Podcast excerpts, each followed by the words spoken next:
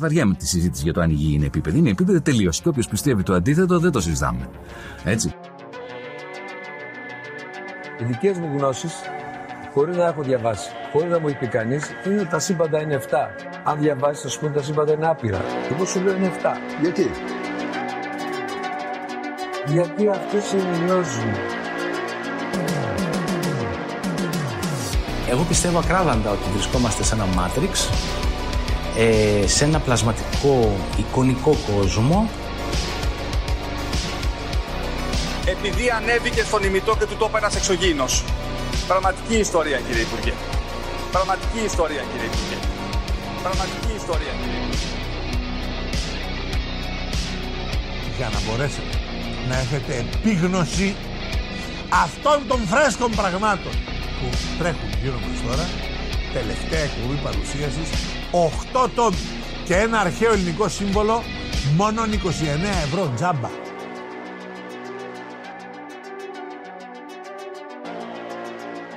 Φίλες και φίλοι της Λέση των Συνωμοσιών, καλώς ήρθατε σε άλλο ένα επεισόδιο. Το δεύτερο μετά τις διακοπές του Πάσχα και όπως πάντα μαζί μου ο Γιώργος. Γιώργο, τι κάνεις; Γεια σου Δήμο. Καλά είμαι Δήμο μου, εδώ. Καλοκαίρι, μετά το... Είπαμε μετά το Πάσχα είναι καλοκαίρι. Γιατί ξεκινάει η σεζόν και τα λοιπά. Και φίλες και φίλοι ακροτέ και ακροτέ και χάρη σας κάνουμε. Γιατί τώρα πλέον δουλεύω κι εγώ και είναι δύσκολα τα πράγματα. Αλλά εδώ, Conspiracy Club στην εργατιά. Έτσι. Σε δύο υπηρεσίες για την Ελλάδα, Γιώργο, είσαι αυτή τη στιγμή εντεταλμένες. Η Ισχύει. μία είναι εδώ στο podcast να ενημερωθεί ο κόσμος για όλα τα μυστήρια θέματα που δεν τα λένε στα κανάλια, δεν τα λένε στις ειδήσεις, στις Μμ. εφημερίδες. Μμ. Τα λέμε εμείς εδώ. Και το δεύτερο, ότι είσαι στην υπηρεσία να φιλοξενήσεις, να περιθάλψεις, να φροντίσεις. Να διώξω από την πατρίδα μας. Να διώξω από την πατρίδα μας, προσπαθώ Δήμο, τους τουρίστες. Αλλά αυτοί που μένουν να έρχονται. Να σου πω μια ιστορία. Να δεις τι γίνεται εδώ, Ναι, να δεις ναι, τι, για πες. τι ζούμε τώρα. Τις προηγούμενες μέρες, Δήμο μου, ανοίξαμε το κατάστημα. Ετοιμαστήκαμε επιτέλους, ανοίξαμε το κατάστημα. Έχουν πάει τρει-τέσσερι μέρες τώρα που άνοιξε. Και ε, ο καιρός είναι πολύ κακός όμως εδώ στην Κέρκυρα. Δηλαδή έβρεχε, κάνει ψιλοκρύο, είχε συννεφιά μουντάδα, λες και είναι Νοέμβρης μήνας, 7 η ώρα το απόγευμα. Και ξυπνάω λοιπόν την πρώτη μέρα να πάω να ανοίξω. Κατεβαίνω κάτω, βγαίνω στο δρόμο να ενημερώσουμε ότι η Μόρντορ της Κέρκυρας είναι ένα μακρόστενο ε, μονοπάτι, ας πούμε, με μαγαζιά εκατέρωθεν και ψυχαλίζει. Έχει μια καταχνιά, σκο- σκοτάδι 9 η ώρα το πρωί και έχει κάτι μηχανήματα στο δρόμο πάνω και ξύνουν το δρόμο. Από μπροστά κάτι τσουγκράνες να τον γδέρνουν και από πίσω κάτι σκούπες να τον ε, σκουπίζουν. Και κάτι φορτηγά μεγάλα να ρίχνουν πίσω γιατί αποφασίσαν ότι θα φτιάξουν την άσφαλτο. Και είχε γίνει τώρα μια υγρασία, μια ομίχλη, ένα σύννεφο της σκόνη και τα, τα χαλίκια κάτω στο δρόμο και πίσω από όλα αυτά εμφανίζονταν κάτι, κάτι μεσήλικες, ξέρω εγώ, κάτι συνταξιούχοι Άγγλοι με τρία δόντια και κάτι ξεθοριασμένα τατουάζ να έρπονται με μαγιό και σαγιονάρες μέσα στις λασπουργιές. Ήταν σαν να βλέπεις το Night of the Living Dead, έτσι ασπρόμαυρο. Πολύ καλά περνάμε. Α, τέλος πάντων. Τι να κάνεις, Δημό μου, τι να κάνεις. Μου θυμίζει έτσι παλιά που είχε ντυθεί ένας φίλος μας, ε, Γιώργο Ζόμπι Τουρίστας. Ζόμπι τουρίστας Όπως ακριβώς. λες την ιστορία. Αυτό, κάτι τέτοιο ήταν. Τέλος πάντων. Ε, ναι, τέλος πάντων. Λοιπόν, ε, Ω νέο έχουμε, ναι, ξεκίνησε η τουριστική σεζόν, φίλες και φίλοι. Αλλά έχουμε και άλλα νέα και έχω ενημερωθεί ότι έχεις και εσύ κάποια δήμο. Ναι, ε, αρχικά να πούμε ότι και σε σχέση και με το προηγούμενο επεισόδιο, Μμμ. πέθανε ο γνωστός για τις τσόντες που γύριζε Κώστας Γκουργκούνης, την ε, σχετικά όρημη ηλικία του 92 ετών. Μάλιστα ήταν και πολύ... Το, είχε αποδεχτεί το θάνατό του και παιδιά αυτό είναι ωραίο πράγμα όταν το βλέπετε και όταν το βλέπουμε και εμείς φυσικά. Είχε πει, λέει, τα παιδιά του, τους έδειξε το κουστούμ που θα φορέσει, τους είπε σε ποιο να πάνε να τον θάψουν στο κημητήριο Αρτέμιδα στη Λούτσα, μέχρι Α. το γραφείο Κηδιών. Τα έχει Μη κανονίσει. στεναχωριέστε, τους είπε καλή αντάμωση. Το οποίο Εντάξει, πλήρης ημερών. Είναι όμορφο να βλέπεις έναν άνθρωπο, ξέρεις, να φεύγει και να είναι εντάξει με αυτό. Ε, δεν Μμ. είναι, είναι, είναι όμορφο νομίζω. Τουλάχιστον σε ένα βαθμό, όσο ωραίος μπορεί να είναι ο θάνατος. Πόσο καλύτερο μπορεί να γίνει, Δη- Δήμο μου; Ναι, ναι, ναι, ναι. Και να πούμε εμείς, έτσι, ήταν άξιος. Άξιος. Άξιος, ναι. από το έργο του. Σωστό. Ρίπ. Λοιπόν, σε άλλα νέα σχετικά με θάνατο, ο, ε, έκανε ένα μυστηριώδες tweet ο Elon Musk. Δεν ξέρω αν είδες. Τώρα που αγόρασε δεν και είδα το κάτι. Twitter. Αγόρασε το Twitter και γράφει όλη μέρα. Ωραίο πάντως, αν χαλάσει 4 δισεκατομμύρια για να tweetάρει στη δικιά σου την πλατφόρμα. Έγραψε λοιπόν εδώ. If I die under mysterious circumstances, it's been nice knowing you. Ούτε τελεία δεν έβαλε. Και το Το έχουμε έγραψε. ξαναδεί αυτά. Ε, περίμενε Τον γιατί. Μακάφη. Α, αυτό ήθελα να πω, αλλά πριν καταλήξουμε εκεί, εδώ, του έγραψε η μάνα του από κάτω και του απάντησε με tweet. This is not funny. Και της απάντησε ο Elon Musk I'm sorry, I'll do my best to stay alive. Και φυσικά ξεκίνησαν οι θεωρίες συνωμοσία ότι ο Elon Musk έχει πάρα πολλά στοιχεία τα οποία έχουν να κάνουν με την αυτοκτονία του Epstein και με τη Hillary Clinton και τα email της και όλα αυτά τα σχετικά και ότι σχεδιάζει με την αγορά του Twitter να τους ξεμπροστιάσει. Έτσι. Εγώ έχω να προτείνω εδώ στο φίλο Elon Musk, αν θέλει να όντως να υπηρετήσει την ελευθερία του λόγου, να αγοράσει εμάς. Δεν θέλουμε 41 δισεκατομμύρια Γιώργο. Πιστεύουμε ένα-δύο δισεκατομμύρια είμαστε καλά. Με ένα-δύο εκατομμύρια εγώ το δίνω. δεν Ξέρω. Και να πάρει εδώ μικρόφωνο, να έρθει να το φιλοξενήσουμε Παγκράτη, Καλαμάτα, Κέρκυρα, όπου θέλει. Μμ. Να τα πει όλα εδώ. Ναι. Αμέ, γιατί και να όχι. μην χρειάζεται το Twitter και τις λοιπές μασονικές στοές που ναι. άμα έχει τέτοια στοιχεία θα τον θάψουν. Να νιώσει και την ασφάλεια, ας πούμε, τη θαλπορή που έχουμε εδώ πέρα. Ακριβώς, ακριβώς. Σωστό. Λοιπόν, μετά από αυτό να πάμε και στο, στο νέο που μας ενώνει Δημό. Και Ναι, ναι, αγγίζει, τις, Γιώργο. α- αγγίζει τις καρδιές μας. Λοιπόν, φίλες και φίλοι ακροατές και ακροάτριες, ζήτω το Πανελλήνιο Σοσιαλιστικό Κίνημα. Ζήτω. Έτσι, λοιπόν. ψηφ- Γύρισε. Γύρισε. It's back. It's coming home. Ψηφίσανε, να σου πω, Δήμο, δεν ξέρω αν είδες, 179.000 άνθρωποι. Ψηφίσανε. Ωραία. 95% διαβάζω εγώ, ψηφίσανε την επιστροφή του σήματος και του ονόματος. Δυναμικά. Επιτέλους θα φύγουν αυτά τα απέσια σύμβολα, αυτά τα κινήματα αλλαγής και ελιά και, Και λοιπά ελιά, που τι ήταν. ελιά, ρε μαλάκα, Κάτι εντάξει. χάλια που ήταν. Και είμαι και καλαματιανός και το λέω αυτό, ελιά. Το πιο ιερό δέντρο στον κόσμο. Αλλά παιδιά δεν ήταν αυτά τα πράγματα. Επιτέλους γυρίζει ο πράσινος ο ήλιος. Μμ. Να μην τρέπεστε για αυτό που είστε φίλοι σοσιαλιστές. Γιατί αυτό ήταν. Όλο, όλο αυτό, φίλες και φίλοι, ήταν ακριβώς ένα, ένα σύμπλεγμα κατωτερότητας. Μας τη φέρανε οι δεξιοί. Ακριβώς Γιώργο. Και γυρίζει ο σοσιαλισμός στο όνομα. Αν μη τι άλλο. Σημαντικό. Λοιπόν, θα γίνει κάποια πονηριά, διαβάζω εδώ, γιατί έχουμε θέμα με το αχρέη, αλλά θα το φτιάξουμε, Εντάξει, θα λυθούν αυτά. θα τα λύσουμε. Και τώρα, Δήμο, είχα να σου πω, ξέρεις, γιατί αυτός ο ήλιος, ας πούμε, έχει χαράξει, ας πούμε, τις ε, αναμνήσεις μας και την καρδιά μας. Και διαβάζω εδώ, βρήκα ένα άρθρο που λέει για την προέλευση αυτού του, του σήματος. Παρουσιάσανε, λέει, στον Ανδρέα Παπανδρέου διάφορα σήματα. Εντάξει. Ε, ένα σπαθί ήταν το ένα. Και τι ήταν το άλλο, να σου πω εδώ αμέσως. Και μία φλόγα ήταν επίσης στο τραπέζι έπεσε. Τώρα, τι φλόγα και σπαθί δεν ξέρω. Ο, ο Ανδρέας Πανδρέου όμως ήταν κατηγορηματικός και είχε αποφασίσει, λέει, από πριν και διάλεξε τον πράσινο τον ήλιο. Τον οποίον το σκαρφίστηκε, λέει, ο Δημήτρης Λιβιεράτος, ο οποίος ήταν ιδρυτικό μέλος του Πασόκ και μέλος της τροτσκιστική ομάδας του Πασόκ. Πώ σου φαίνεται. Μμ. Ε, ο οποίος ε, επέλεξε τον ήλιο γιατί συμβολίζει την αναγέννηση και το πράσινο γιατί είναι το χρώμα της ελπίδας. Τώρα, Και το γνωστό σύνθημα: Πράσινο το χρώμα της ελπίδας, Πασόκ το κόμμα της πατρίδας. Μπράβο, έτσι μπράβο Δήμο. Οπότε επιστρέφουμε με καινούριο αφημί μάλλον, θα δούμε. Ε, με κάποιο όνομα τύπου Πασόκ 2022, κάτι τέτοιο θα παίξουμε. Νέο Πασόκ. Νέο Πασόκ. Πασόκ, ε, ξέρω εγώ, ΑΕ, δεν ξέρω, θα δούμε. Του- 2.0, τώρα που έχει γίνει και Ελλάδα 2.0, μήπως... Αυτό, προωθημένο, προωθημένο. Α στείλουμε κάποιο email, να ξέρω, κάνουμε τις προτάσεις μας κι εμείς. Να δούμε τι θα γίνει. Αυτά. Έχεις κάποιο άλλο και έχεις κάτι άλλο, μου πες. Λοιπόν, ναι, Μμ. ε, αλλαγές παιδιά γίνονται, αλλαγές έρχονται. Είναι λίγο παλιό το νέο, από τις 22 Απριλίου, αλλά πέρασε κάτω από τα ραντάρ όπως θέλουν να περνάνε αυτά τα νέα. Αλλαγές στον επιταχυντή ηλεκτρονίων στο CERN, διαβάζω. Μμμ. Θα κάνουν, λέει, στενεύσεις εκεί στις διόδους που κινούνται τα ηλεκτρόνια και καλά για να συγκρούονται περισσότερα μεταξύ τους Ναι. και αυτό ως γνωστό θα έχει καταστροφικά αποτελέσματα για τον πλανήτη, όπως όλα τα πειράματα που κάνουν εκεί στο CERN, που αφορούν ταξίδια στον χρόνο και λοιπές άλλες περιπτώσεις. Hm. Είναι ένα πολύ ενδιαφέρον νέο που πέρασε στα χαμηλά, δηλαδή βγήκε στο BBC ας πούμε, Οκ. αλλά ήταν ε, τελευταία τελευταία σελίδα. Μάλιστα. Λεφτά παίρνουν λοιπόν από τον Ευρωπαίο φορολογούμενο να τα δίνουν στους Ελβετούς εκεί πέρα, που τα έχουν εκεί στην πιο μασονική χώρα του κόσμου, στα Ισχύει. σύνορα με τη Γαλλία της δεύτερης πιο μασονικής χώρας του κόσμου. Ισχύει. Και έχουν φτιάξει λοιπόν αυτό το ε, ζήτημα. Νομίζω έχουμε μιλήσει για το CERN Έχουμε λίγο. πει, έχουμε πει, έχουμε πει. Εσύ Γιώργο νομίζω το έχεις φέρει το θέμα στο τέλος του κόσμου. Νομίζω ότι το έχεις φέρει εσύ, αλλά τέλος πάντων κάποιος το έχει φέρει. Ποιος το είχε κάνει. Ναι.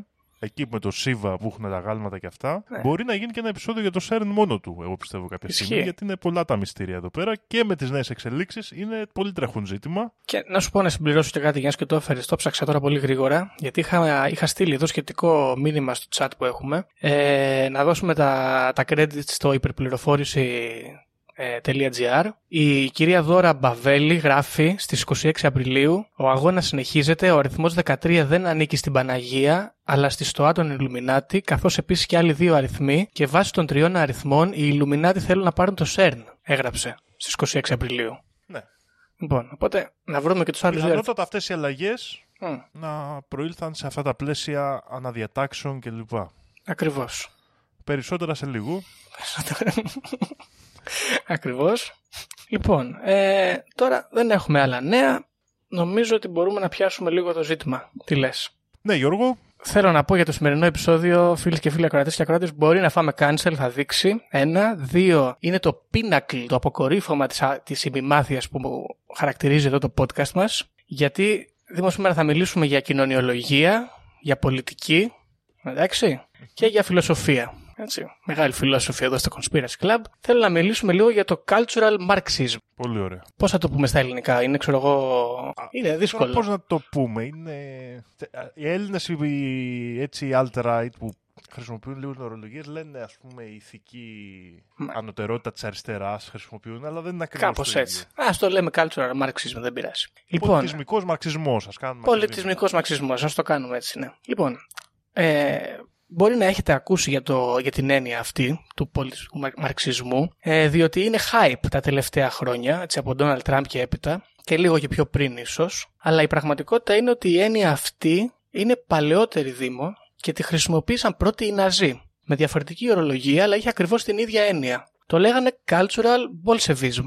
Ωραία. Ναι, ναι, ναι. Έκανε εκθέσει εκεί ο Γκέμπελς με και καλά έκφυλη τέχνη και έφτιαχναν έργα τέχνης που τα εκθέτανε σε μουσεία στο Βερολίνο, τα οποία υποτίθεται ότι ήταν αναπαραστάσεις της ε, κοινωνιολογικής επέκτασης, ας πούμε, του βολσεβικισμού και πηγαίνανε και βλέπανε, ας πούμε, σε τι έκφυλη κατάσταση βρίσκονταν οι κομμουνιστέ, οι Γερμανοί. Ωραία. Οπότε η πρώτη αναφορά γίνεται τότε, επί Ναζί. Έχουμε μια δεύτερη αναφορά, έχουμε βασικά και μια πρώτερη αναφορά, η οποία δεν είναι ακριβώς όμως ε, αυτού του τύπου, αλλά αναφέρεται στις επιρροές αυτές ε, οπότε θα την αφήσουμε λίγο στην άκρη και έπειτα θα πάμε να δούμε τους ε, κύριους εκφραστές της. Ο πρώτος δημοσιοποιώνουμε το όνομα είναι ο Μάικλ Μινίτσινο, Μινίτσινο δεν ξέρω πώς προφέρεται, ο οποίος έγραψε ένα essay το οποίο το ονομάζει New Dark Age, The Frankfurt, Frankfurt School και έπειτα γράφει και ένα δεύτερο το οποίο λέγεται Political Correctness in the Frankfurt School. Καταλαβαίνουμε εδώ ότι θα μας απασχολήσει πάρα πολύ η σχολής της Φραγκφούρτης και γενικότερα οι Εβραίοι. Σε spoiler εδώ, alert. Βέβαια, προτρέχω λίγο τώρα που το σκέφτομαι και να πούμε λίγο τι ακριβώς θεωρούμε ότι είναι ε, το cultural Marxism. Θεωρούν λοιπόν εδώ οι άνθρωποι που το εκφράζουν αυτό σαν συνωμοσία ότι υπάρχουν κοινωνικές ομάδες ή Ινστιτούτα ή άνθρωποι σε με μεγάλη ισχύ οι οποίοι προσπαθούν να κάνουν πλήση εγκεφάλου στην κοινωνία με το να επηρεάζουν τον κόσμο πολιτιστικά για να τον απομακρύνουν από το Ιουδαϊκό και Χριστιανικό του παρελθόν αλλά και να ας πούμε σπηλώσουν τις δυτικές αξίες στο μυαλό μας με κάποιο τρόπο και να μας κάνουν όλους να είμαστε σοσιαλιστές, κομμουνιστάς και φιλελεύθεροι με την έννοια όχι του νεοφιλελεύθερου ας πούμε του κεντρώου, του κοινωνικά φιλελεύθερου ανθρώπου.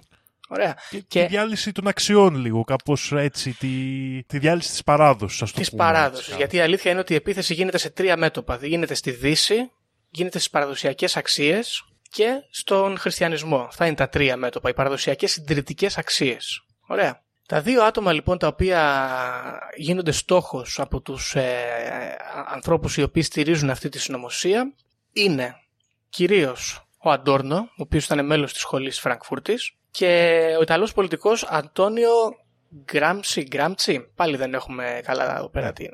Ο οποίος ήταν πολιτικός, ήταν φυλακισμένος από την, ε, το φασιστικό καθεστώς, αλλά το ζήτημα Δήμο είναι, και εδώ έχω αρχίσει εγώ να ψηλιάζομαι και να λέω μήπως πως συντρέχει λόγος ανησυχίας, είναι ότι ο άνθρωπος αυτός, φυλακισμένος το 1920, έγραφε ε, τις ιδέες του, ας πούμε, οι οποίες εκδόθηκαν αργότερα, τις έστελνε σε γράμματα, δεν ξέρω πώς ακριβώς έγινε, και έλεγε ότι αν θέλει η αριστερά να επικρατήσει ε, κοινωνικά αλλά και πολιτικά, πρέπει πρώτον να καταλάβει τη, τη γραφειοκρατία, δεύτερον τα πανεπιστήμια και τρίτον την κουλτούρα και τα Ινστιτούτα που την προμοτάρουν. Έτσι, είναι ακριβώς αυτό το οποίο περιγράφουν οι συνωμοσιολόγοι εδώ. Το δεύτερο σκέλος λοιπόν της συνωμοσίας είναι η σχολή της Φραγκφούρτης. Είναι ένα ερευνητικό κέντρο το οποίο είχε δημιουργηθεί στη Γερμανία από κυρίως Εβραίους ε, πολιτικούς επιστήμονες οι οποίοι προσπαθούσαν να μελετήσουν πώς γίνεται μετά την, ε, τον εμφύλιο ας πούμε, που είχαν με τη δημοκρατία της Βαϊμάρης στη Γερμανία να επικρατήσει ο καπιταλισμός στη Γερμανία και κυρίως το εργατικό κίνημα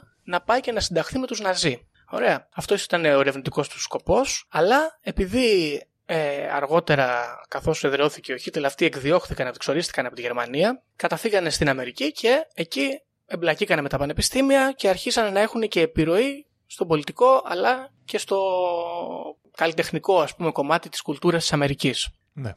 Δεν πήγε πολύ καλά αυτό βέβαια αργότερα, hashtag μακαρθισμός. Λοιπόν, τώρα εδώ το ζήτημα ποιο είναι, τι τίθεται εδώ ως θέμα, γιατί υπάρχουν ουσιαστικά ε, δύο τρόποι με τους οποίους θεωρείται ότι επιτίθεται ο κοινωνικός μαρξισμός σε αυτές τις αξίες που θέλουμε εμείς εδώ ως δεξιοί να συντηρήσουμε. Ο πρώτος λοιπόν αφορά τη σχολή της Φραγκφούρτης και λέει ότι προσπαθούμε να κάνουμε μια κοινωνική κριτική, την οποία ουσιαστικά την προμόταρε ο, Θεό, ο Θέοντο Ραντόρνο και ο Βάλτερ Μπέντζαμιν, και προσπαθούμε να αποξενώσουμε το χριστιανισμό και να τον αντικαταστήσουμε με σοσιαλισμό, και επίσης προσπαθούμε να δημιουργήσουμε τεχνικές διαφήμισης με τις οποίες θα προμοτάρουμε μια αποξένωση, ας πούμε, του ατόμου από την Εκκλησία, αλλά κυρίως και από τα, τα χριστιανικά όλα τα ιδεώδη. Αυτό εδώ μας αφορά γιατί επιτίθεται και στην οικογένεια, σύμφωνα με τους ε, με τον κύριο Μινιτσίνο. Λέει ότι προμοτάροντας τα γυναικεία δικαιώματα, τη σεξουαλική απελευθέρωση, την πολυγαμία,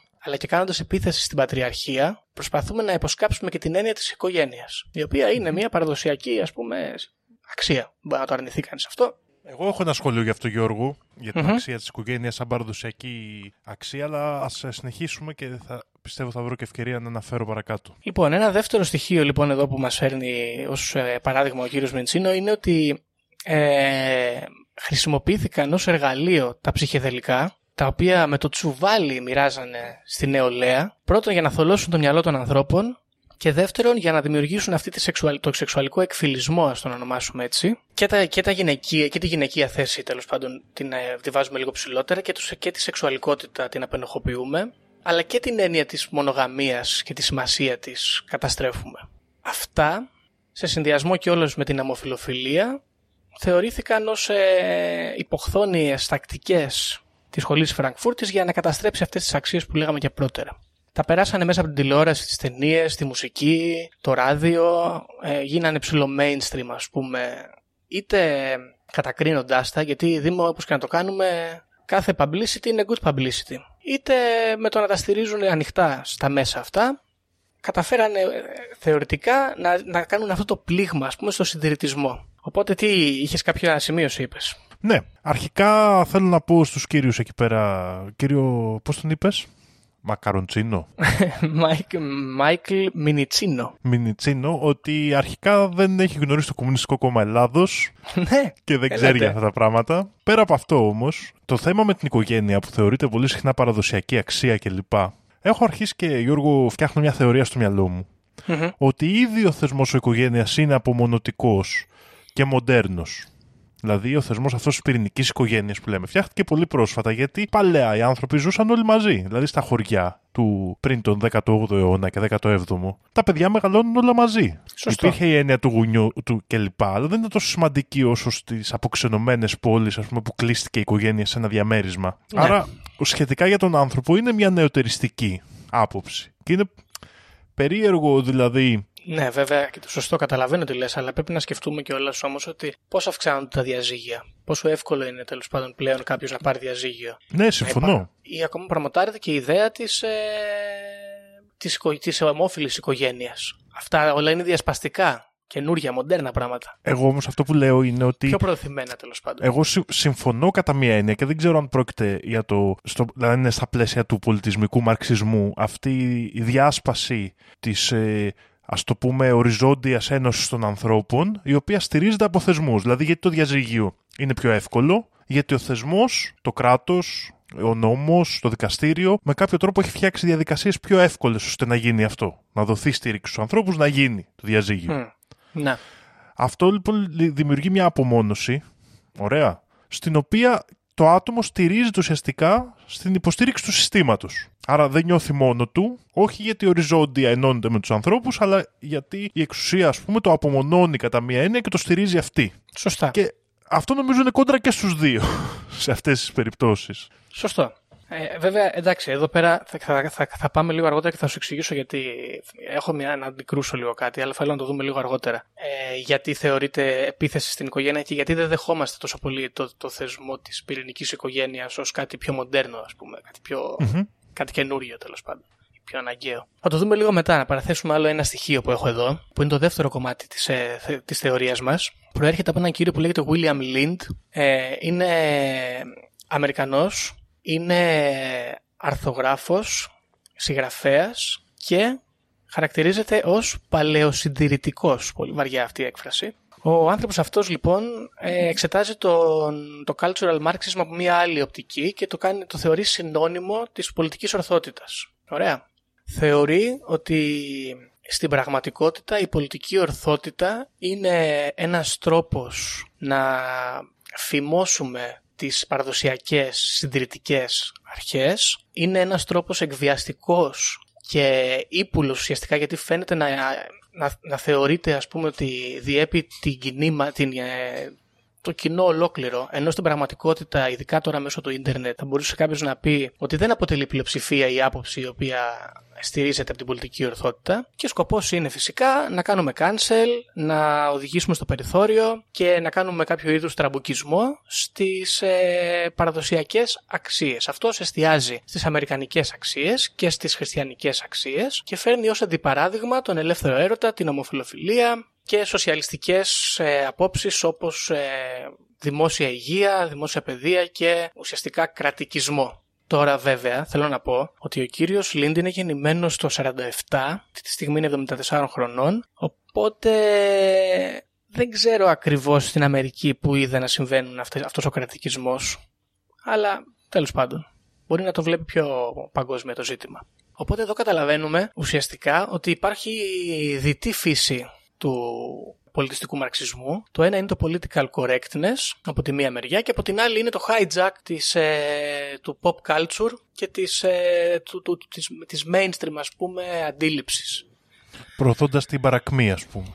Ναι, κυρίως αυτό είναι λοιπόν το ζήτημα, ότι προωθείται η παρακμή, ένας μοντερνισμός, ε, κάποια πολυπολιτισμικότητα, μια προοδευτική αντίληψη ε, μέσα στο τσουβάλι αυτό θα βάλουμε και το identity politics, το οποίο έγινε πολύ δημοφιλές τα τελευταία χρόνια και φυσικά γίνεται επιθέσεις και σε φιλοσοφικά ρεύματα, ας πούμε, όπως ε, critical theory, επειδή ουσιαστικά έρχεται σε αντίθεση λίγο με την, ε, με, την έννοια της ιδεολογίας. Θεωρούν ότι χάνουν ας πούμε, την παραδοσιακότητά του. Γιώργο, να σου πω εδώ ένα στοιχείο που θεωρώ ότι όντως το έχω παρατηρήσει κι εγώ και μπορείς να το πεις, αλλά θα το έλεγα περισσότερο λάθος κατανοημένο Υπάρχει ένα ζήτημα με την καταπίεση του Μάρξ, το οποίο είναι γενικά ζήτημα φιλοσοφικό και η έννοια είναι ότι ο Μάρξ στην ανάλυση του, πούμε, στη θεωρία των τάξεων, έλεγε ότι αν ανήκει σε μία τάξη είσαι αναγκαστικά καταπιεστής των από κάτω τάξεων.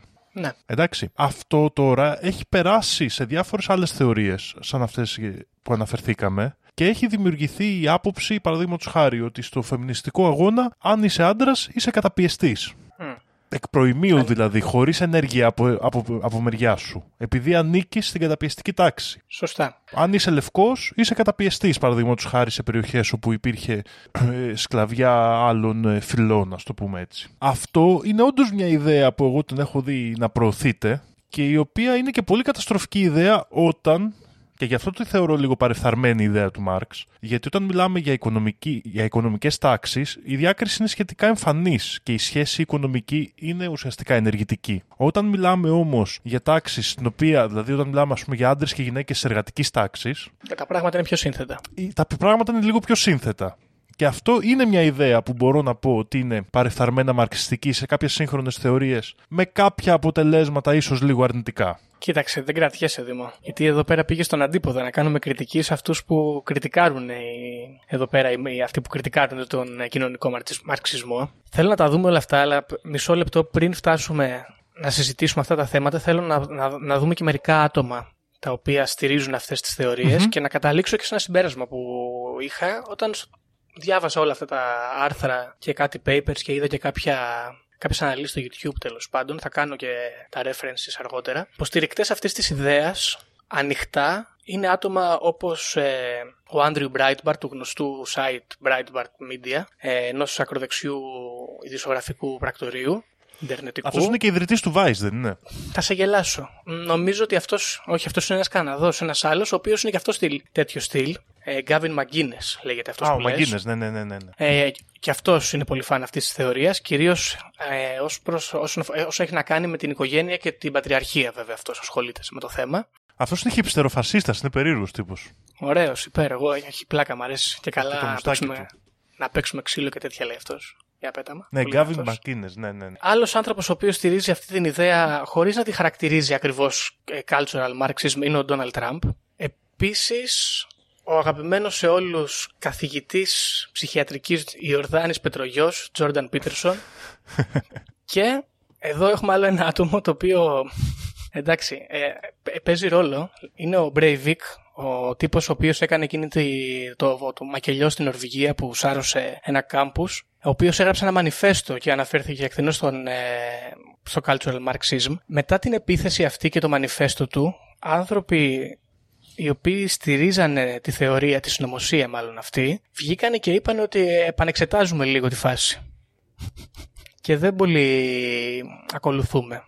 Ε, το οποίο έχει ένα ενδιαφέρον. Δηλαδή, είδαμε εδώ πέρα ότι μόλις τα πράγματα ζορίσανε και αρχίσαν να αγριεύουν, τύποι οι οποίοι ασχολούνταν είτε τηλεβαγγελιστέ, είτε δημοσιογράφοι, είτε καναλάρχες οι οποίοι στηρίζανε πάρα πολύ αυτή τη συνωμοσία, ας πούμε, άρχισαν λίγο να κάνουν πίσω. Και εδώ έχω να κάνω την πρώτη παρατήρηση. Πιστεύω ότι οι περισσότεροι από τους ανθρώπους οι οποίοι έχουν αναφερθεί σε αυτή τη συνωμοσία το έχουν κάνει για τα χρήματα. Έχουν βρει ότι υπάρχει ένα κενό πολιτικό το οποίο δεν εκφράζεται μια, μια οργή, μια περίεργη κατάσταση τέλος πάντων και πήγαν να κάνουν capitalize. Κοίτα να δεις. Εγώ παρατηρώ και κάτι που ας πούμε στη χώρα μας νομίζω και λόγω των ε, αποτελεσμάτων του εμφυλίου που δυστυχώς δεν έχουν ακόμα ξέρεις, τελείως εξομαλυνθεί παρά τις προσπάθειες του Πασόκ που λέγαμε και στην αρχή του επεισοδίου. Εγώ βλέπω ότι η δεξιά, και όχι μόνο η δεξιά, και ακόμα και η κεντρώαπτέρυγα πούμε, των ε, μεγάλων κομμάτων, όπως και της Νέας Δημοκρατίας, αλλά και γενικά το δεξιό σύστημα, τη στηρίζει αυτή την ιδέα. Δηλαδή αναφέρεται σε αυτό το ζήτημα και νομίζω ότι αυτό το να τελειώσει η ηθική ανωτερότητα του της αριστεράς και όλες αυτές οι καταστάσεις πρεσβε...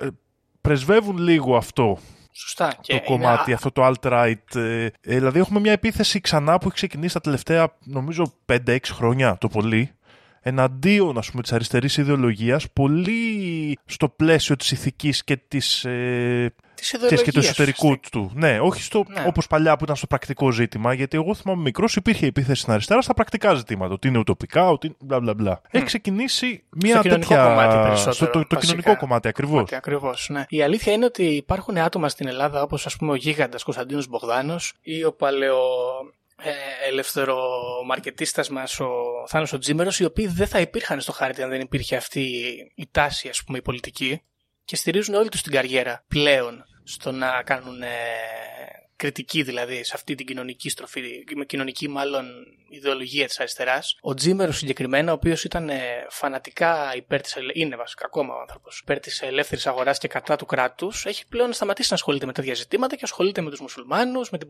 πολιτισμικότητα, με τις αναρχομπαχαλομάγεις φεμινίστριες και άλλα τέτοια πράγματα. Γιατί από ό,τι φαίνεται δουλεύει. Υπάρχει κόσμος εκεί έξω ο οποίος ασχολείται. Και εδώ λοιπόν είναι η δεύτερη παρατήρηση που θα ήθελα να συζητήσουμε. Γιατί, Δήμο, αυτή η συνωμοσία στην πραγματικότητα δεν έχει κάποια στοιχεία που να την εγκαθιδρύουν. Εμφανίζονται κάποιοι άνθρωποι σου λένε ασχολήθηκαν κάποιοι Εβραίοι με αυτά τα ζητήματα και κάποιοι κομμουνιστάς και πήγανε στην Αμερική και τώρα να ορίστε που έχουμε ξέρω εγώ LSD και χίπιδε. Ε, αυτό δεν είναι συνωμοσιολογικός λογισμός. Δεν έχει τίποτα εδώ πέρα. Στο πλαίσιο λοιπόν του ότι δεν υπάρχουν στοιχεία, εγώ αναρωτιέμαι, γιατί όλοι αυτοί οι άνθρωποι ασχολούνται τόσο πολύ με το alt-right και γιατί υπάρχει αυτή η αναβίωση αυτής της ιδέας από τους Ναζί στο 2020 και στο 2015 να ασχολούμαστε πάλι με την πολιτισμική πλευρά, ας πούμε, της αριστεράς και να τις κάνουμε τέτοια επίθεση. Και κατέληξα, θα ακουστεί λίγο περίεργο, ότι κατά πάσα πιθανότητα έχουν σε κάποια ζητήματα περιέργως μερικώς δίκαιο. Πώς σου φάνηκε. Οκ, εγώ το ακούω και νομίζω και πριν εξέφρασα μια μικρή άποψη, αλλά να απαντήσω τώρα ή θες να επεκταθείς; Ναι, ναι, αυτό, αυτό ήθελα. Α, λοιπόν, ε, εμένα το πονηρό σημείο εδώ πέρα είναι ότι λέμε ότι μια τεράστια βιομηχανία καπιταλιστική, ηγεμονική, με όλο το, το πλούτο ουσιαστικά που παράγουν οι άνθρωποι να το διαχειρίζεται αυτή, έχει καταφέρει και έχει χάσει το παιχνίδι από κάποιους σοσιαλιστικούς πυρήνες παρακμής της κοινωνίας. Ναι. Και εμένα αυτό μου φαίνεται το υπουλό εδώ πέρα. Βέβαια, να πούμε εδώ ότι αυτό εκφράζεται από άτομα κρατέα, ας πούμε, στο καπιταλιστικό σύστημα, όπως είναι ο Τζορτ Σόρος, ο οποίος έχει αρκετά ε, κοινωνικά σοσιαλιστικές απόψεις, τύπου πολυπολιτισμικότητα, φέρτε, ξέρω εγώ, πρόσφυγες, ε, χρηματοδοτεί, ε, δικαιώματα γκέι και τρανς ατόμων, χρηματοδοτεί. Ναι, εγώ εκεί θέλω να καταλήξω. Μήπως ο- αυτά τα άτομα, ουσιαστικά αυτές οι ιδέες τους που μπορεί με κάποιο τρόπο στην Αμερική να ονομάζονται σοσιαλιστικές. Αν και είναι κοινωνικά ας πούμε προχωρημένες ιδέες, δεν ξέρω πόσο έχουν να κάνουν με το σοσιαλισμό, δηλαδή μπορεί να έχει σοσιαλισμό και με κοινωνικά προχωρημένες ιδέες, αλλά και με κοινωνικά συντηρητικές ιδέες, αφού είναι οικονομικό σύστημα. Όπως και να έχει όμως, μήπως αυτά τα άτομα καπιταλιστικά προωθούν τέτοιες ιδέες; Μήπως αυτή η παρακμή των αξιών και η απομάκρυνση από την παράδοση προωθείται καπιταλιστικά και απλά ταυτόχρονα δημιουργούμε και αυτό το ρεύμα που όταν δεν του αρέσει το ρίχνουμε τελικά παραδείγματος χάρη στις αριστερές ιδεολογίες. Δηλαδή πιστεύεις ότι αυτή η παρακμή είναι κα- παρακμή του καπιταλισμού και απλά τη φορτώνουμε στην αριστερά; Μου φαίνεται πιο πιθανό. Όπως ας πούμε τα μνημόνια που τα φόρτωσε η δεξιά στο Πασόκ. Ναι. Πονηρό.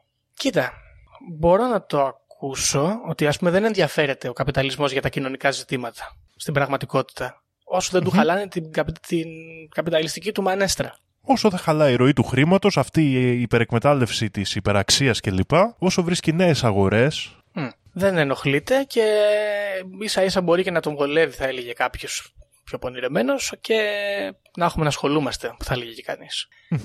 Και όταν πάνε πολύ στραβά τα πράγματα θα ρίχνουμε το, την παρακμή στην αριστερά. Οκ, στο μαρξισμό. Κοίτα, εγώ περισσότερο σκεφτόμουν παρακολουθώντας, ας πούμε, βλέποντας μιντιακούς τύπους όπως είναι ο Alex Jones, όπως είναι ο Jordan Peterson, όπως είναι ο Ben Shapiro, όλα αυτά τα Pokémon του alt-right χώρου.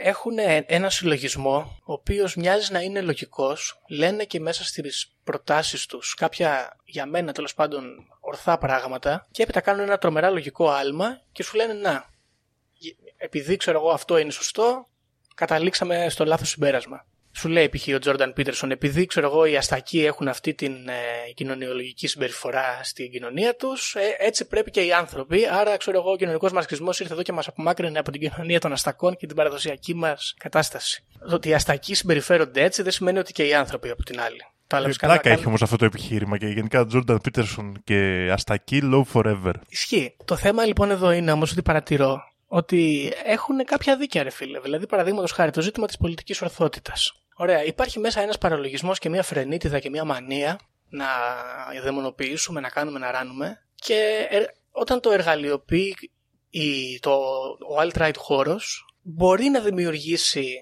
στο κοινό του το αίσθημα ότι εγώ είμαι ο άνθρωπος που θα σε προστατέψει από αυτό το πράγμα και σου δίνω και την απάντηση γιατί έρχονται και σου επιτίθονται με αυτόν τον τρόπο. Δηλαδή είσαι εσύ και λες ξέρω εγώ σεξιστικά αστεία, σε ενοχλεί που σου τη λένε και έρχεται ο Τζόρνταν Πίτερσον και σου λέει αφού εσύ φίλε δεξιά που λες τα σεξιστικά αστεία ενοχλείσαι θα σου πω εγώ φταίνε ξέρω εγώ οι γκέι, φταίνε οι αριστεροί, φταίνε οι κομμουνιστές. Και κάνει μια τέτοια περίεργη σύνθεση εκεί και γι' αυτό δημιουργείται αυτή η μανία του κόσμου να ασχοληθεί με αυτή τη συνωμοσία η οποία στην πραγματικότητα δεν έχει καμία βάση. Εγώ ακριβώς αυτό είναι το ζήτημά μου και νομίζω το θέμα του political correctness είναι πολύ σημαντικό. Δηλαδή, νομίζω, αρχικά να πω ξεκάθαρα την άποψή μου, θεωρώ ότι το political correctness είναι ένα πάρα πολύ καλό πράγμα άμα το νιώθεις και το κάνεις για πάρτι. Σωστά. Δηλαδή, άμα νιώθεις ότι δεν θέλω να προσβάλλω άλλους ανθρώπους, ότι θέλω να κατανοήσω άλλους πολιτισμούς, άλλα φύλλα, άλλες φυλές και θέλω να τις σέβομαι, είναι ένα πάρα πολύ ωραίο πράγμα. Δηλαδή, ο άνθρωπος που το κάνει αυτό μόνος του, σαν καλλιέργεια για τον εαυτό του, το θεωρώ πολύ θετικό. Δεν μπορώ να σκεφτώ ότι ένας άνθρωπος θα μου πει: Εγώ κάνω αυτό το πράγμα και θα του πω: Όχι, κάνεις λάθος. Σωστά.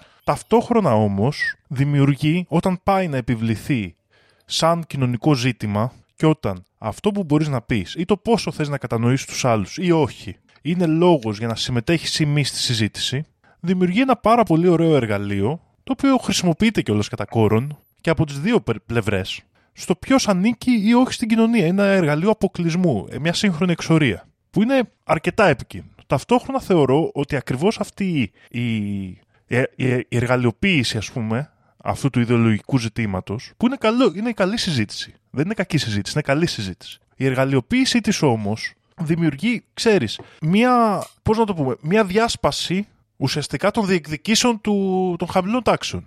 Τώρα ακούγομαι κομμουνιστής, ε, ακούγομαι πολύ κουκουέ, Γιώργο. Ακούγεσαι λίγο κουκουέ, αλλά εντάξει, δεν πειράζει, μου. Κατα... Όσο μεγαλώνω, λες να γίνομαι κουκουέ, ρε γάμο. Το Όλοι οι Πασόκοι έχουν κομμουνιστικές καταβολέ. Ναι. Επιστρέφω λοιπόν, στα, στα κομμουνιστικά μου ιδεώδη. Όχι, εγώ το πιστεύω πάρα πολύ αυτό και έχει να κάνει με το επιχείρημα που χρησιμοποίησα πριν. Παραδείγματος χάρη στο φεμινισμό. Αν δεν συνεργαστεί ο άντρας και η γυναίκα και τα υπόλοιπα φύλλα και οι υπόλοιπες εκφράσεις αυτού του πράγματος, δεν μπορεί να λυθεί ο φεμινισμός ουσιαστικά γιατί θα λυθεί από το σύστημα. Όσο θέλει και ό,τι θέλει να δώσει. Κάπως έτσι το νιώθω, κατάλαβες; Για, για αυτό δεν την πολύ πιστεύω αυτή τη θεωρία. Κοίτα, εγώ κατέληξα ότι καταρχάς είναι από τις πραγματικά επικίνδυνες ιδέες αυτή εδώ, από αυτές που έχουμε, έχουμε εξετάσει διάφορα πράγματα, τα οποία ανοίγουν πάρα πολύ στο μιμηδιακό χώρο ή τέλος πάντων στο φανταστικό χώρο ή μπορεί να έχουν κάποια πραγματικότητα, αλλά δεν πειράζει ιδιαίτερα. Αυτό το, αυτή η ιδέα είναι παρεδομένη τελείως στην άκρα δεξιά, σε φασιστικά και ναζιστικά ε, κυκλώματα, ας πούμε, και είναι πραγματικά επικίνδυνη γιατί άμα ψάξει κανεί θα δει ότι υπάρχουν πάρα πολλά άτομα τα οποία έχουν διαπράξει τρομοκρατικές επιθέσεις ή ξέρω εγώ ε, τραμποκισμούς σωματικούς σε άτομα τα οποία θεώρησαν ότι είναι απειλή για την κοινωνία τους. Φέρνει δηλαδή την κοινωνία σε μια πολύ μεγάλη σύγκρουση χωρίς να υπάρχει όμως στην πραγματικότητα κανένα υπόβαθρο που να στηρίζει αυτές τις ιδέες.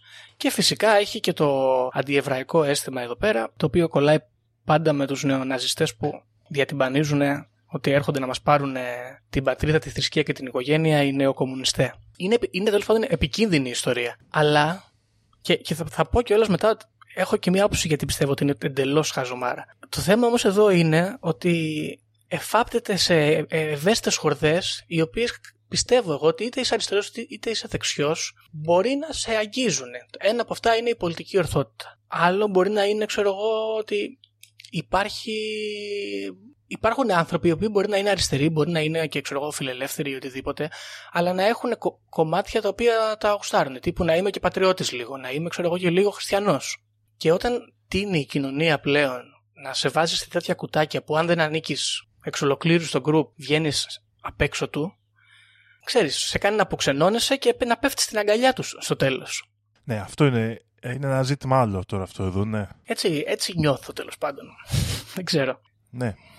Κοίτα, υπάρχει αυτή η αποξένωση που λες και αυτή, ξέρεις, είναι το, λίγο το, ας το πούμε το φαινόμενο, εγώ το λέω το social media, στο οποίο επειδή συζητάμε πολύ εις βάθος και κατά μία έννοια δραστηριοποιούμαστε πολύ με ανθρώπους ομόζυγους, μετά δεν μπορούμε να συζητήσουμε Ναι, με το σωστά. γείτονά μας.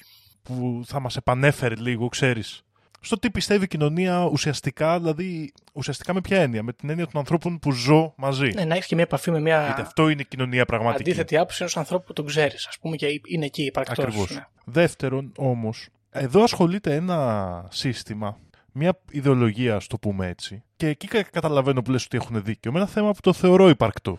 Μμ. Το οποίο είναι, ας το πούμε, η, η παρακμή.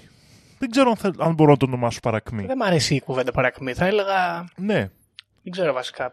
Παρακμήρεση δεν. κάπως η αποξένωση Ναι, οκ, αποξένωση.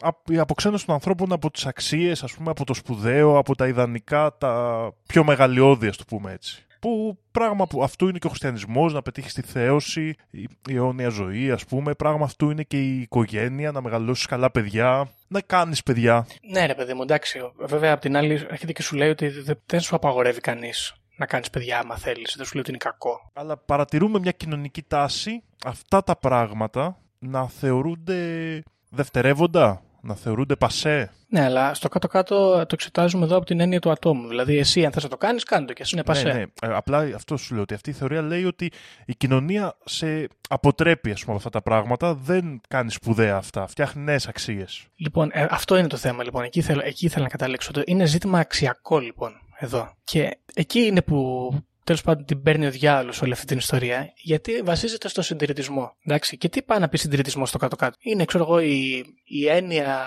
που θέλει να επιστρέφουμε σε παλαιότερες αξίες οι οποίες είναι καλύτερες ή να διατηρήσουμε τις ήδη υπάρχοντες και να αντισταθούμε στις καινούριε γιατί είναι καλύτερες. Ωραία. Άμα πάω σχεδίσει όμως τι, τι λέει κάποιος ο οποίος είναι alt-right και υποστηρίζει π.χ. το δυτικό πολιτισμό, θα δεις ότι εκεί μέσα βάζει πάντα το δικό του υποκειμενικό κριτήριο. Δηλαδή, δεν είναι ίδιος ο δυτικός πολιτισμός της Ελλάδας ε, στο θέμα του βασιλιά με της Αγγλίας. Δεν είναι ο ίδιος ε, της Ιταλίας και της Ισπανίας με την Αμερική στο θέμα του κομμουνισμού. Δεν είναι ο ίδιος στο θέμα του καπιταλισμού ε, στην Γερμανία ξέρω εγώ, και στις σκανδιναβικές χώρες με την Αμερική πάλι. Υπάρχουν διακρίσεις και εκεί κάνουμε ένα cherry picking και φτιάχνουμε το δικό μας ο καθένας δυτικό πολιτισμό και κατ' επέκταση είναι μια μπαρούφα η ιδέα του συντηρητισμού. Άρα δεν μπορώ να δεχτώ ιδιαίτερα ότι σε αποξενώνει η κοινωνία και σε αφήνει, δεν σε αφήνει να κάνεις κάτι. Γιατί αυτά τα κάτι είναι ατομικά πράγματα, όλα ένα προς ένα. Είναι αυτό που θέλεις εσύ, είναι αυτό που θέλει ο Τζόρνταν ο Πίτερσον, είναι αυτό που θέλω εγώ και θεωρώ ως αξία. Η έννοια λοιπόν της αξίας της κοινωνικής, σαν ξέρεις που διέπει όλη την κοινωνία, είναι λίγο μέτρια ίσως. Αν θα έπρεπε να την επιβάλλουμε ή όχι τέλος πάντων. Εγώ, κοίτα να δεις. Συμφωνώ εν μέρει με αυτό που λες, αλλά ταυτόχρονα δεν μπορώ να παραβλέψω ότι αυτή τη στιγμή, όπως λειτουργούμε, η κοινωνία φτιάχνει αξίες. Είτε με τα μέσα, είτε με, τις, ε, με το σχολείο, είτε με οποιονδήποτε τρόπο, αυτή τη στιγμή η κοινωνία φτιάχνει αξίες. Αυτό δεν μπορώ να το παραβλέψω. Δηλαδή, μπορώ να το δεχτώ ότι ίσως είναι μπαρούφα, αυτό που λες, αλλά δεν μπορώ να μην θεωρήσω ότι αυτή η μπαρούφα συμβαίνει σήμερα. Ναι, OK, okay, αλλά κατάλαβες θέλω να σου πω, δεν, δεν υπάρχει μία, ένας δυτικός πολιτισμός, δεν υπάρχουν, ε, ξέρω εγώ, οι, οι, ουδα, οι ουδαϊκές ή οι χριστιανικές αξίες για να κινδυνεύουν. Εκεί θέλω να ναι, καταλήξω. Ναι, αλλά το ζήτημα ξέρεις δηλαδή, ποιο είναι. Ότι... Κινδυνεύει η Ορθοδοξία ή ο Καθολικισμός; Κινδυνεύει, ξέρω εγώ, η σοσιαλδημοκρατία της και ο καπιταλισμός της Δανίας ή η ελεύθερη αγορά της Αμερικής; Να σε ρωτήσω τώρα όμως κάτι. Δεν θεωρείς ότι τα τελευταία χρόνια προσπαθεί να δημιουργηθεί ε, μια παγκόσμια παράδοση, ένα παγκόσμιο σύστημα αξιών, τουλάχιστον στο δυτικό κόσμο. Ότι ας πούμε αυτή η φράση του τύπου ότι πόσο Ελλάδα πια δεν πρέπει να γίνουμε λίγο πιο Ευρωπαίοι ναι. έχει αρχίσει και εφαρμόζεται. Ότι πλέον δηλαδή δεν μπορείς, ε, θεωρείται κάπως ας πούμε υποδεέστερο η τοπική αξία. Ναι. Πιο λούμπεν ναι. ίσως. Πιο δεύτερο σε σχέση με το παγκόσμιο, τη νέα παγκόσμια παράδοση. Ναι, OK, okay, αυτό μπορώ να το δω. Εντάξει, αυτό είναι πολιτισμικότητα όμως. Ξέρω εγώ, είναι κακό. Εγώ προσωπικά είμαι κατά. Και θα σου πω γιατί είμαι κατά. Είμαι ξεκάθαρα κατά για ταξικούς λόγους. Γιατί δεν είναι πολυπολιτισμικότητα που φτιάχνεται μεταξύ της σύνδεσης ανθρώπων διαφορετικών πολιτισμών. Είναι πολυπολιτισμικότητα που φτιάχνεται μεταξύ της σύνδεσής μας με προϊόντα διαφορετικών πολιτισμών. Και για μένα έχει τεράστια διαφορά. Δηλαδή δεν είναι ότι εγώ συμβιώνω παραδείγματος χάρη με Αμερικάνους και τρώω περισσότερα χάμπουργκερ. Τρώω περισσότερα χάμπουργκερ γιατί έκανα μεγαλύτερη διείσδυση στα McDonald's στην Ελλάδα. Ναι, οκ, κατάλαβα. Τι έγινε τώρα, στροφή, δηλαδή οι πολέμιοι του κοινωνικού μαρξισμού είναι, είναι κρατιστές, λες; Δεν θα το έλεγα. Όχι, δεν λέω ότι είναι κρατιστές, αλλά εγώ προσωπικά πιστεύω ότι όλα αυτά στα οποία καταφέρονται ισχύουν εν μέρει. Κάποια είναι πολύ μπαρούφες, αλλά τα δημιουργεί ο καπιταλισμός περισσότερο. Ναι. Εγώ αυτή είναι, είναι η απάντηση. στην αρχή. Άρα ίσως εδώ ισχύει όντως αυτή η ανάποδη συνωμοσία που προέταξες στην αρχή του επεισοδίου; Ναι, εγώ, εγώ έτσι πιστεύω. Έτσι πιστεύω με αυτό το ζήτημα, ναι. Μάλιστα. OK, okay, τέλος πάντων, κοίταξε. Γενικά, νομίζω ότι έχουμε χαώσει πάρα πολύ τους ακροατές σε αυτό το επεισόδιο. Αλλά είναι λίγο. Δεν ξέρω, εγώ σκάλωσα πάρα πολύ. Γιατί παρατηρούσα όλους αυτούς τους ανθρώπους οι οποίοι προβάλλουν αυτή τη θεωρία και τους πραγματικά τους θεωρώ meme, δεν Pokemon, ειλικρινά. Είτε καθυστερημένους είτε τραγικά βαλτούς. Τους έχουμε αναφέρει όλους αυτούς. Αλλά δεν μπορούσα να μην ε, συμφωνώ μαζί τους σε μερικά σημεία. Και επίσης, επειδή ξέρεις, πολλές φορές έχω νιώσει κι εγώ ότι ε, αυτή η πολιτική ορθότητα ή κάποιες συντηρητικές μου πιο παραδοσιακές δικές μου αξίες βάλλονται ενίοτε. Έχω νιώσει κι εγώ λίγο να συνδέομαι με, αυτή, με αυτά που προτάσουν αυτοί ως ιδέες. Και με έβαλε λίγο να σκέφτομαι μήπως έχουν κάπου δίκιο ή ξέρω εγώ αν έχουν κάνει κάποια πολύ μεγάλη πονηριά και έχουν εργαλειοποιήσει κάτι πάρα πολύ, σε, σε πάρα πολύ μεγάλο βαθμό. Και καταλήγω μάλλον εκεί. Εγώ νομίζω, Γιώργο, ότι θε, θέτω ένα όριο σε αυτό το πλαίσιο. Και το όριο είναι, εγώ με τις κοινωνικές αξίες είμαι σχετικά εντάξει. Αλλά αυτές οι κοινωνικές αξίες πρέπει να φτιάχνονται με ζήμωση των ανθρώπων που επιβιώνουν μαζί. Η δοκιμή δηλαδή πρέπει να είναι σε χαμηλό επίπεδο. Θεωρώ όντως και το έχω. Δηλαδή, μου φαίνεται λίγο περίεργο ότι τώρα με την πολύ κεντροποιημένη ξέρεις, πληροφορία, τουλάχιστον αυτές οι αξίες φτιάχνονται με ένα διασπαστικό τρόπο. Αυτό που είπαμε και πριν για τα μέσα κοινωνικής δικτύωσης κλπ.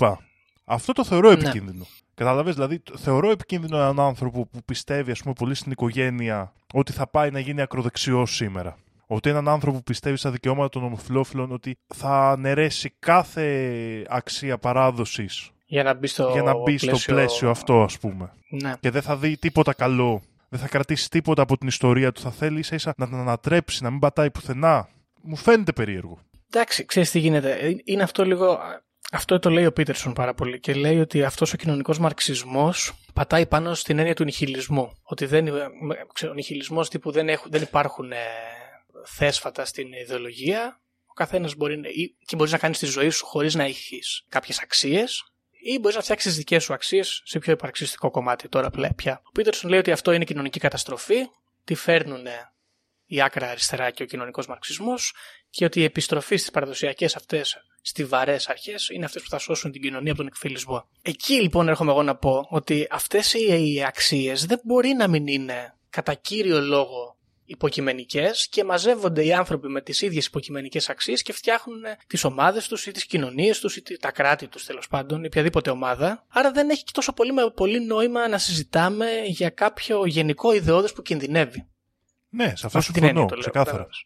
Αυτό. Γι' αυτό μου φαίνεται ότι είναι μια μεγάλη χαζομάρα και έχω, σπάω το κεφάλι μου να δω γιατί τόσο πολλοί άνθρωποι έχουν ε, εμπλακεί με αυτή την ιδέα. Γιατί μπορεί στην Ελλάδα να μην το έχουμε τόσο έντονο, αλλά έρχεται φίλες και φίλοι. Στην Αμερική έχει, είναι hot topic. Μπορεί να το ακούσει, ξέρω εγώ, στο αντε- αντίστοιχο Sky της Αμερικής, στο Fox News, όλη μέρα να μιλάνε για κοινωνικό μαρξισμό και πώς, ξέρω εγώ, τους καταστρέφει τα θεμέλια τους. Και είναι θλίψη. Και εγώ πιστεύω και στις δύο μεριές λίγο αυτού του νομίσματος. Και πω, πολύ κεντρός και κεντρός και κομμουνιστής. Τι έχω γίνει σήμερα, έχω γίνει τα πάντα. Τυχαία. Μεταμορφώνομαι. Χάλια. Ο Βλάσης Μπονάτσος είμαι Γιώργος σήμερα. Πιστεύω ότι ένα το σπουδαίο ιδανικό για την κοινωνία είναι να σε αφήνει να ζήσει όπως θες να ζήσεις. Και αυτό αφορά και άμα έχεις συντηρητικές απόψεις και θες να κάνεις την οικογένειά σου την πυρηνική κλπ. Και αν θες να είσαι ομοφυλόφιλος και να έχεις παιδιά. Και αν θες να κάνεις έκτρωση και αν θες να μην κάνεις, που είναι και μεγάλο ζήτημα αυτή τη στιγμή στην Αμερική. Δεν ε, μπορώ να καταλάβω γιατί πρέπει να ζούμε υπό μια εξουσία που θα καθορίζει την προσωπική μας ζωή. Αυτό δεν, μπορώ, δεν μπορώ να καταλάβω και όλες αυτές οι συζητήσεις και των δύο μεριών κάνουν γαργάρα αυτό, γι' αυτό σου λέω καπιταλιστικό. Γι' αυτό σου λέω Ναι. ε, μου βγάζει κοινωνία ελέγχου όλο αυτό το πράγμα. Δεν χρειάζεται, δεν χρειάζεται να μου λες τι μπορώ να είμαι. Χρειάζεται σε 5-10 πράγματα μια εξουσία να μου λέει πώς μπορώ να συνέρχομαι μαζί σου, πώς θα χωρίσουμε το χωράφι μας, πώς θα σε πληρώσω άμα σε τρακάρω και τελείωσε.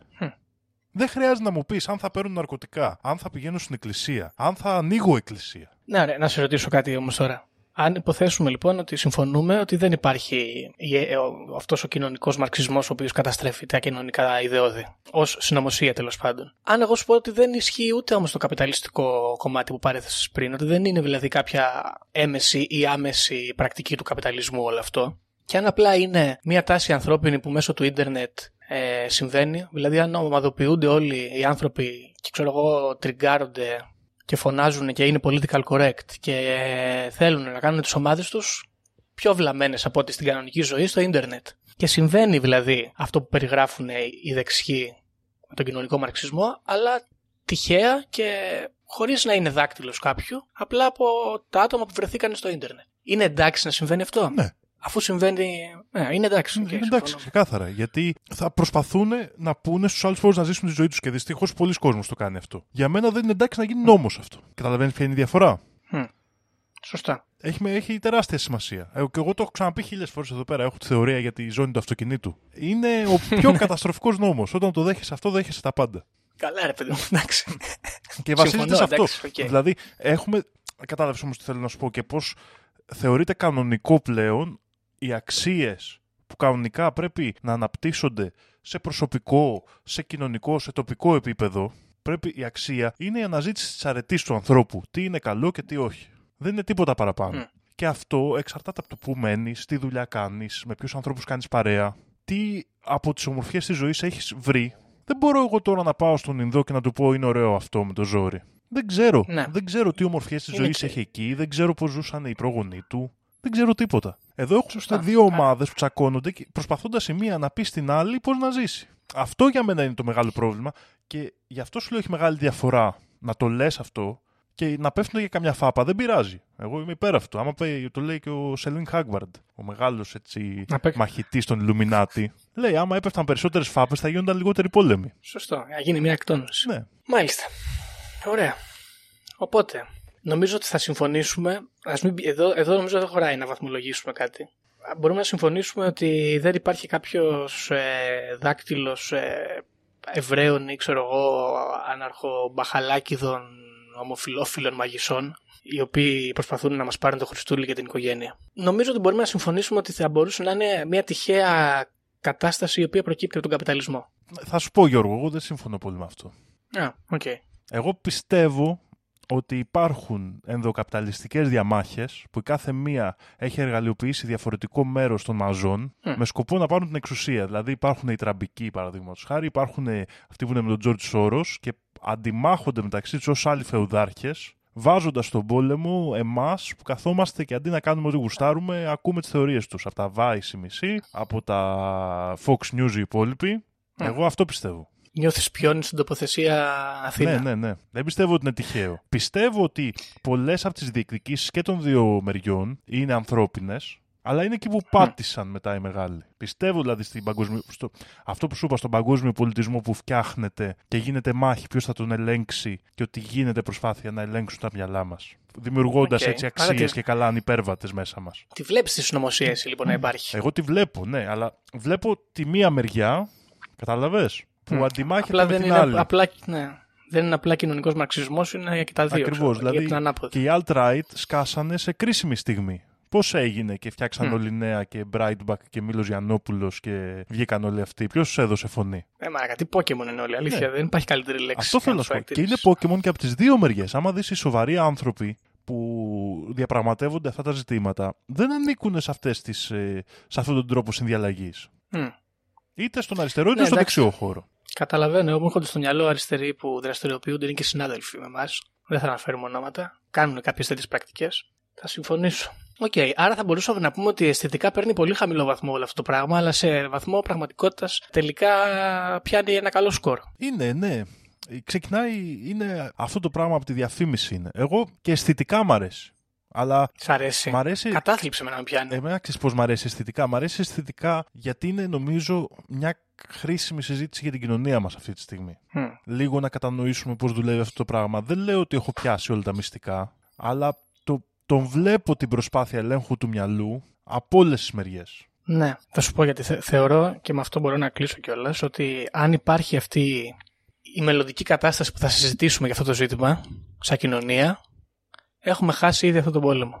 Δηλαδή είναι, είναι doomed to fail αυτή η συζήτηση. Αλλά εντάξει. Δεν ξέρω, Γιώργο. Ελπίζω πως όχι εγώ. Εγώ ελπίζω πως όχι. Πιστεύω ότι είναι, ε, θα σου πω, πιστεύω ότι είναι doomed to fail γιατί πριν τεθεί αυτό το πράγμα στα πλαίσια του ίντερνετ και της πολιτικής τέλος πάντων, πριν το αναφέρουν και το ανασύρουν στην επιφάνεια, οι άνθρωποι είχαν χάσει κάθε έννοια, ε, κάθε ικανότητα μάλλον να συζητήσουν πρώτον, να αντιπαρατεθούν και να ανεχθούν αντίθετες απόψεις. Οπότε είμαστε ψιλοχαμένοι από χέρι. Ξέρεις γιατί πιστεύω εγώ ότι υπάρχει ελπίδα; Γιατί θεωρώ ότι ο κύριος τρόπος και η κύρια μορφή προπαγάνδας για να φτιάξεις αξίες είναι να κάνεις κάτι μεγαλύτερο από ό,τι είναι.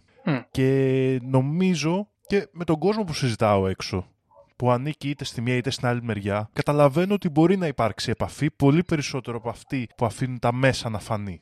Κατάλαβες τι λέω; Μακάρι, μακάρι. Δηλαδή, ε, το βασικό κομμάτι είναι αυτό, να κάνουμε αυτή την ε, ακρεότητα, ας πούμε, ότι είναι η επικρατής και στη μία μεριά στην αριστερή και στην άλλη τη δεξιά. Και αυτό δυστυχώς είναι κάτι που καλλιεργείται εδώ και 100 χρόνια. Ε. Καλλιεργείται από το μακαρθισμό, μπορούμε να πούμε ότι ξεκινάει και φτάνει μέχρι και σήμερα, δεν έχει τελειώσει είναι καλό παράδειγμα ο μακαρθισμός γιατί είναι, είναι political correctness on steroids, μιας και είχε και νομική υπόσταση, ας πούμε, αλλά ουσιαστικά ήταν μια φήμωση η οποία μπορούσε να μην έχει νομικές επιπτώσεις αναγκαστικά, μπορούσε να έχει και κοινωνικές επιπτώσεις. Στον αντίποδα, βέβαια, έτσι, ως κομμουνιστής να την πατάς. Εννοείται. Μάλιστα. Οκ, okay, νομίζω το καλύψαμε, νομίζω τους πρίξαμε, νομίζω τους μπερδέψαμε. Δεν ξέρω. Αυτό ήταν περισσότερο πολιτική συζήτηση, παιδιά, σήμερα το επεισόδιο παρά συνωμοσία. Ναι, γι' αυτό είπα θα φάμε, θα φάμε cancel και θα μιλήσουμε για πράγματα που ε, τουλάχιστον εγώ νιώθω ότι βγαίνω πολύ έξω από τα νερά μου. Δεν είμαι τόσο ειδικός δηλαδή ούτε σε φιλοσοφικά ούτε σε κοινωνιολογικά ζητήματα. Αλλά τέλος πάντων με προβληματίζουν αρκετά, γι' αυτό με ιντρίγκαρε λίγο το θέμα. Είναι ενδιαφέρον και ε, Γιώργο, να πούμε εδώ άλλη μια χαμένη ευκαιρία να μιλήσουμε για μια από τις πιο βαθιές συνωμοσίες.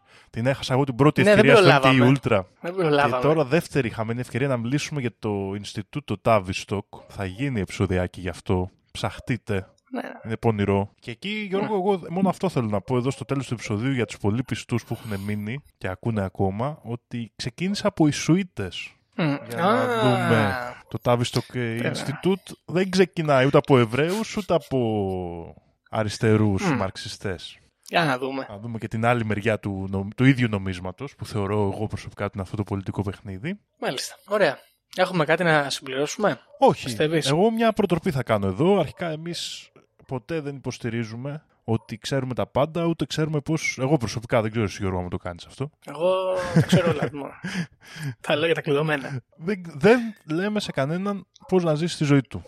Και ίσα ίσα εγώ το θεωρώ και κακό και πολλοί μου τη σπάνε και αυτοί που μου λένε πώς να ζήσω τη ζωή μου. Όπου, ε, Το έλεγε ο, ο Κόρτο Μαλτέζε, το είχε πει ωραία σε ένα κόμιξ, του διάβαζα παλιά. Λέει είμαι πολύ μικρός για να πω σε έναν άλλον τι να κάνει και πολύ μεγάλος για να ακούσω από κάποιον να μου λέει τι να κάνω. Σωστός. Και νομίζω αυτή τη, με αυτή τη συμβουλή σας δίνουμε οι αξίες, αναζητήστε την αρετή, βρείτε τους τρόπους που κάνουν τη ζωή σας πιο όμορφη και ψάχνετε να δείτε όταν σας λένε τι είναι καλό και τι δεν είναι, ποιος το λέει και για ποιο λόγο το λέει. Έχετε αυτή την πονηριά, Γιατί είναι ύποπτα τα πράγματα. γιατί αυτά. εγώ το βλέπω το πλοκάμι, πώς τα λένε αυτά τα πλάσματα ρε Γιώργο στο D&D, τα illithids, illithids. Τα mind flayer. Mind Flayer, αυτά που πάνε να μπουν στα κεφάλια μας και να μας ελέγξουν και να μας πούνε αυτό είναι καλό, αυτό δεν είναι, όλη την ώρα διαφήμιση, αυτό το προϊόν γαμάει, αυτό όχι. Υπάρχει η τάση. Σωστό. Αλλά Σκεφτείτε το, παιδιά, ψαχτείτε εδώ. ε, Μεγάλες κουβέντες. εμείς Γιώργο θα τους αφήσουμε; Όχι, Δημό μου. Έτσι, μπράβο. Δεν Όχι, υπάρχει Δημό μου, σε περίπτωση. παρακαλώ. Ωραία. Με αυτή την, ε,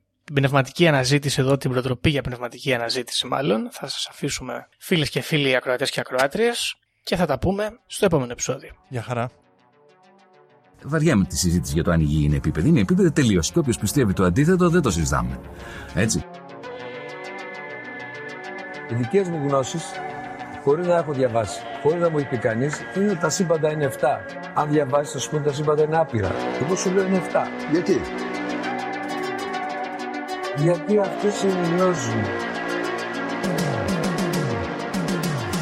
Εγώ πιστεύω ακράδαντα ότι βρισκόμαστε σε ένα Matrix, ε, σε ένα πλασματικό εικονικό κόσμο Επειδή ανέβηκε στον ημιτό και του το είπε ένας εξωγήινος. Πραγματική ιστορία, κύριε Υπουργέ. Πραγματική ιστορία, κύριε Υπουργέ. Πραγματική ιστορία, κύριε Υπουργέ. για να μπορέσετε να έχετε επίγνωση αυτών των φρέσκων πραγμάτων που τρέχουν γύρω μας τώρα. Τελευταία εκπομπή παρουσίασης 8 τόμοι και ένα αρχαίο ελληνικό σύμβολο μόνο 29 ευρώ τζάμπα